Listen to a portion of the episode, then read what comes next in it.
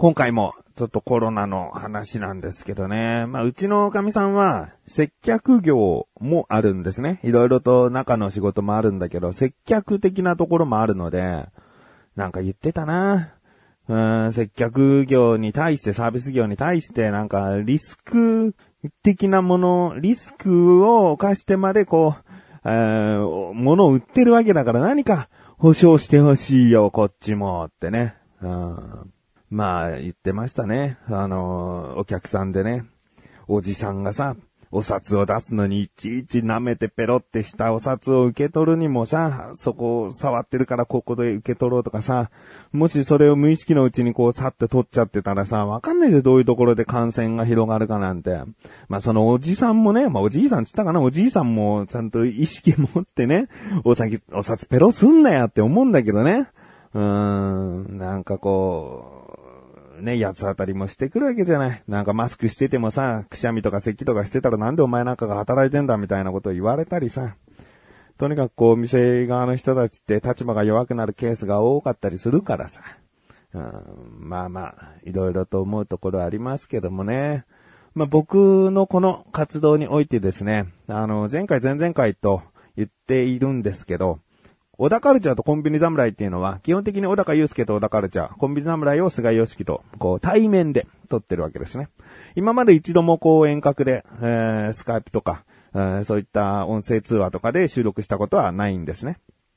で、こういったことを行えば別に小田カルチャーもコンビニ侍も続けられるんじゃないかというところなんだけど、まあ、まずコンビニ侍においては、対面じゃないと厳しいっていうのはあるよね。うんお互い持ってきたものを食べたりするわけだから、まあね、普通にコンビニの話、コンビニ関係の話をする回でもいいのかもしれないけど、まあ、小田カルチャーに関しては全然こう雑談がメインだから、その、対面しなくてもいいんじゃないかってところなんだけど、そもそもですね、僕があんまり、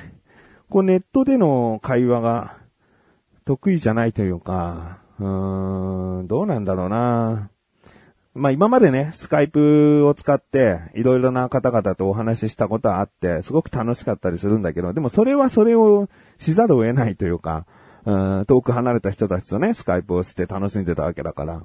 いざこう身内となると、身内と遠隔で話っていうのがどうも、まあやったことないんだけど、苦手かなうん。うん、だから、まあ、収録を一旦諦めてるんですね。えー、なので、5月分の配信に関しては完全に収録ができないということで、ちょっと考えたんですけど、えー、小田カルチャーとコンビニ侍は総集編的な、えー、ことをやろうかなと。今まで、こう、過去の文っていうのは全部遡って聞けるんだけど、思ったんですよね。なんか過去の分遡って聞いてください。まあもちろん時間があったり、番組をすごく気に入ってくださった方はそうしていただくことが僕にとったら一番嬉しいことだけど、でも、それってすごくやっぱり大変なことだから、うん、こちらである程度今までのまあ僕が抜粋したエピソードを聞いていただくってことがあって、で、まあ6月か7月かってこう、いずれこう普通に収録ができるようになった時にまた最新回を聞いていただけるようになれば、まあ、ある程度そんなね、過去いきなり遡って聞かなくても今までのこう、ちょっとした小田カルチャーを知った上で、聞いていただけるんじゃないかなと思ったんですよね。うん。まあ、コンビニ侍はどうすかね。コンビニ侍って歴史を刻んでるようで、毎回一回きりを聞けるような感じになってると思うので、まあまあ、あの、僕にとったらこの回良かったなと思うところをですね、その回丸々じゃなくて、その回のここ、その回のここっていうふうに、あの、いろいろなところをつまみ出したいと思うので、じゃあこれ普通に第30何回を聞きゃいいんじゃないかっていうふうにはしなくて、僕はある程度いろいろなところを詰め込んだものにしたいなと思っています。で、まあ、小田カルチャーもコンビニ侍も未公開エピソードってあるんですよね。まあ、特に小田カルチャー多いかな。うん、今までこう、配信できていなかった分っていうエピソードがあるので、そういうのも総集編の中に入れて、うん、あれ？これ聞いたことないなっていうエピソードも挟めたらいいなと思っておりますので、まあ、あの、まあ、この番組で告知させていただくことになっていますが、まあ、今回、この週はですね、どちらも更新されない週なので、次回からまず小田カルチャー、えー、そしてその次がコンビニ侍と交互にですね、5月分は、えー、総集編をお届けしたいなと思っております。ということで、コロナに負けず頑張っていきましょうと思っている自分がお送りします。菊池のなだらか向上心。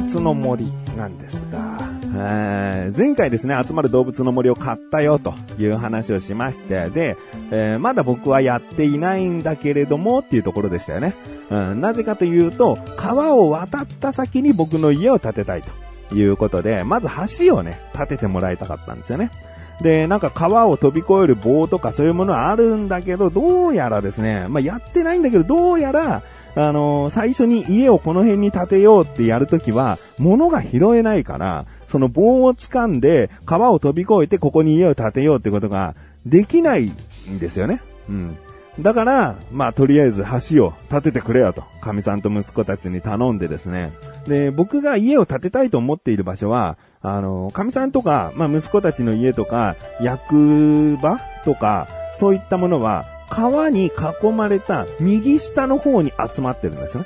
で僕が家を建てたいのは川を渡ったその島の中の最北端のところ、川の上流に建てたいんですね。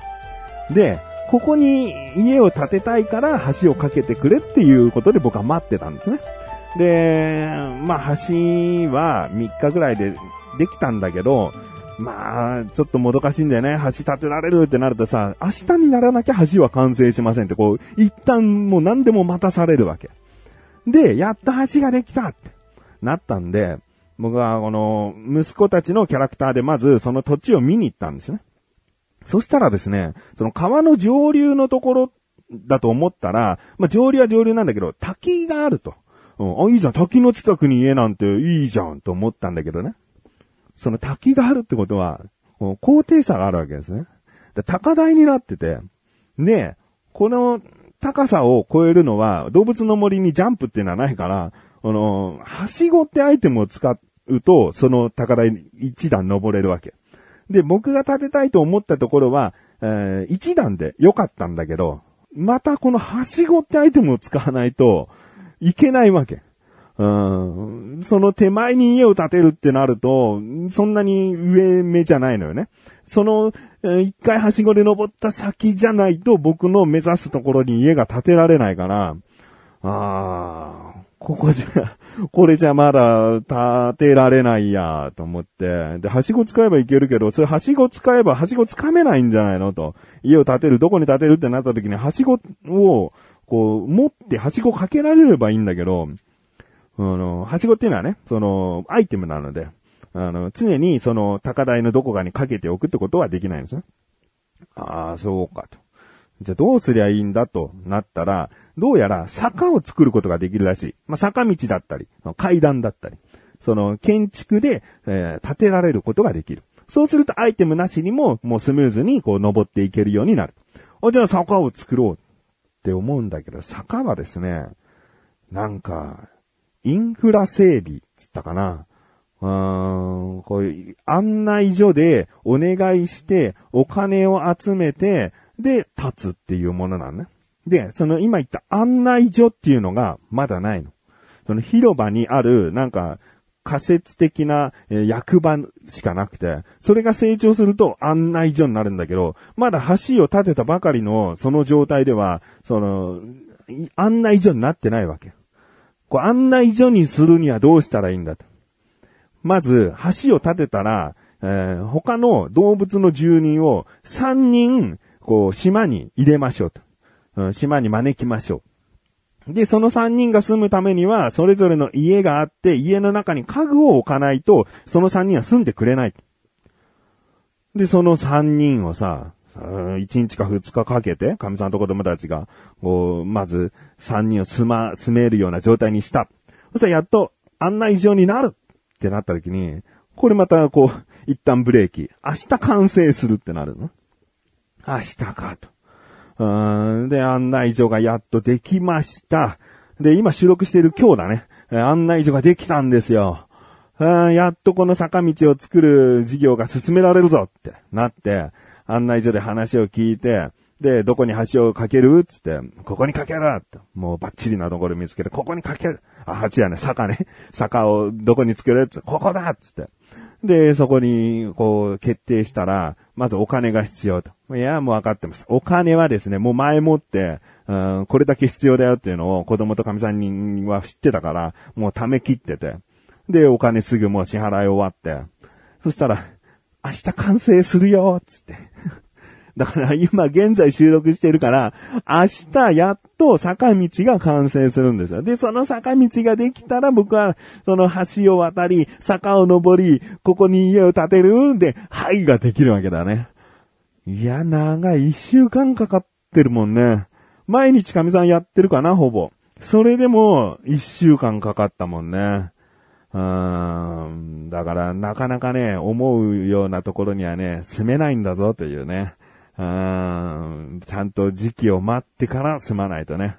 うん、もういいや、ここでってさ、一回さ、橋ができた時にすぐ川当たったところに家建てちゃってたらさ、やっぱ理想なところに建てられなかったから。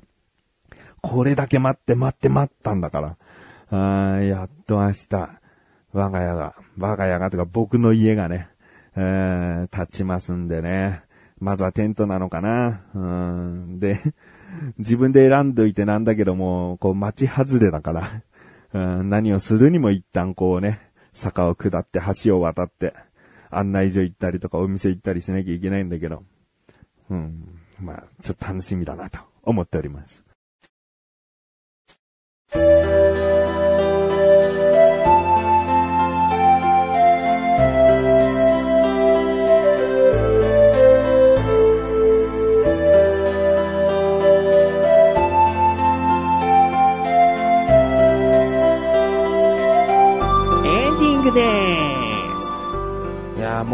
当にさ、子供たちなんかさ、特にずっと一日中家の中、一日中じゃないよね。もうだから2、3週間ずっと家にいるわけだよね。この経験ってさ、本当にポジティブに考えて、ポジティブにポジティブに考えてさ、貴重な経験であってほしいと思うしかないよね。うん、僕が子供の頃にはさ、こんな経験なかったし、ね、長期的な休みで夏休みなんていうのはあった、いくらでも経験してさ、あの、過ごすことあったけど、どうしたって外に遊びに行ってたわけだから、こんなさ、閉じ込められた2、3週間を過ごすなんて、人生で最初で最後かも、まあ、最初で最後であってほしいよね。うーん、だからもうそういう経験を今して、で、大人になった時に、なんか、ちょっとね、こういうことがあったって、共有し合えたり、えー、誰かに教えたりとかできるエピソードになってほしいなと思うしかないね。もう本当にこれはもうポジティブポジティブに考えてそれぐらいなんだけど。でも、我が子はよくやってるね。我が子二人は。兄弟仲良く。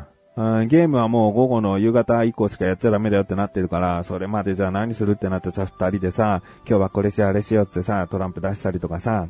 うん、なんか、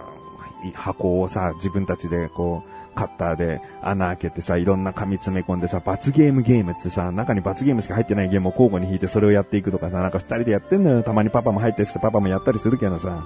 ゴリラの真似とか出てゴリラの真似とかしたけどさ、まあそういうさ、遊びを考えたり、だからそういう部分に関してはさ、いいよね。なんか、どこかしら鍛えられてるような気がして。ただ単純な体力的なところとかそういうのを今不安になってるね。歩いてないしさ。なんか衰えてんじゃないかな。ただでさえね、現代の子は骨折しやすいとかあるしさ。そういったところは気になるけども。でも、よくやってるなと。うん、コロナ終わったら本当何かしら大きなご褒美をあげたいなってどっか出かけたりね。まあ、すごく混むだろうね。いろんなレジャー施設、アミューズメントパークすっごく混むんだろうね。うん。まあでも何か大きなご褒美をあげたいなと思っております。ということで、なだらかご女子甘いす、西武更新で、それとまた次回終わって、菊池処理で流れたまにでもあれお疲れ様に。